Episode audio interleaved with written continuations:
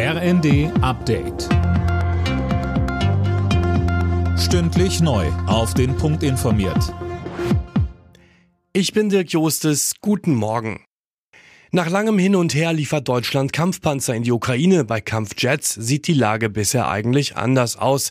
Unter anderem Kanzler Scholz hat das bisher ausgeschlossen. Aber es gibt auch Stimmen dafür, wie den Chef der Münchner Sicherheitskonferenz Christoph Heusgen.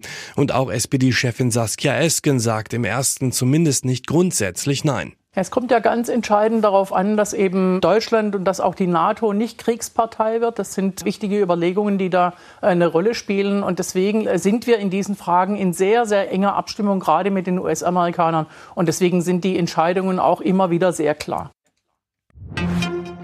Der Bundesfinanzhof gibt heute seine Entscheidung über den Soli bekannt. Zwei Eheleute aus Bayern haben dagegen geklagt.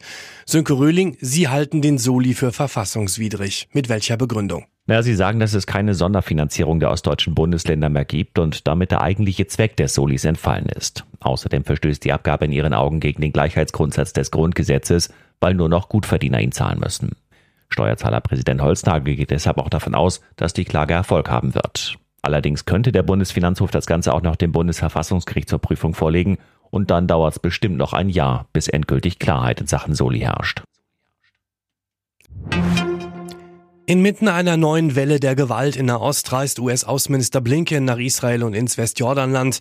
Dort trifft er sich heute mit Israels Premier Netanyahu. Morgen sind Gespräche mit Palästinenser Präsident Abbas geplant.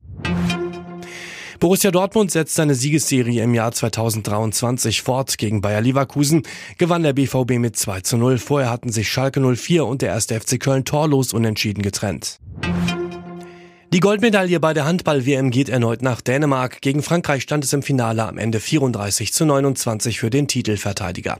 Die deutsche Nationalmannschaft wurde am Ende Fünfter. Das Platzierungsspiel gegen Norwegen endete 28 zu 24. Alle Nachrichten auf rnd.de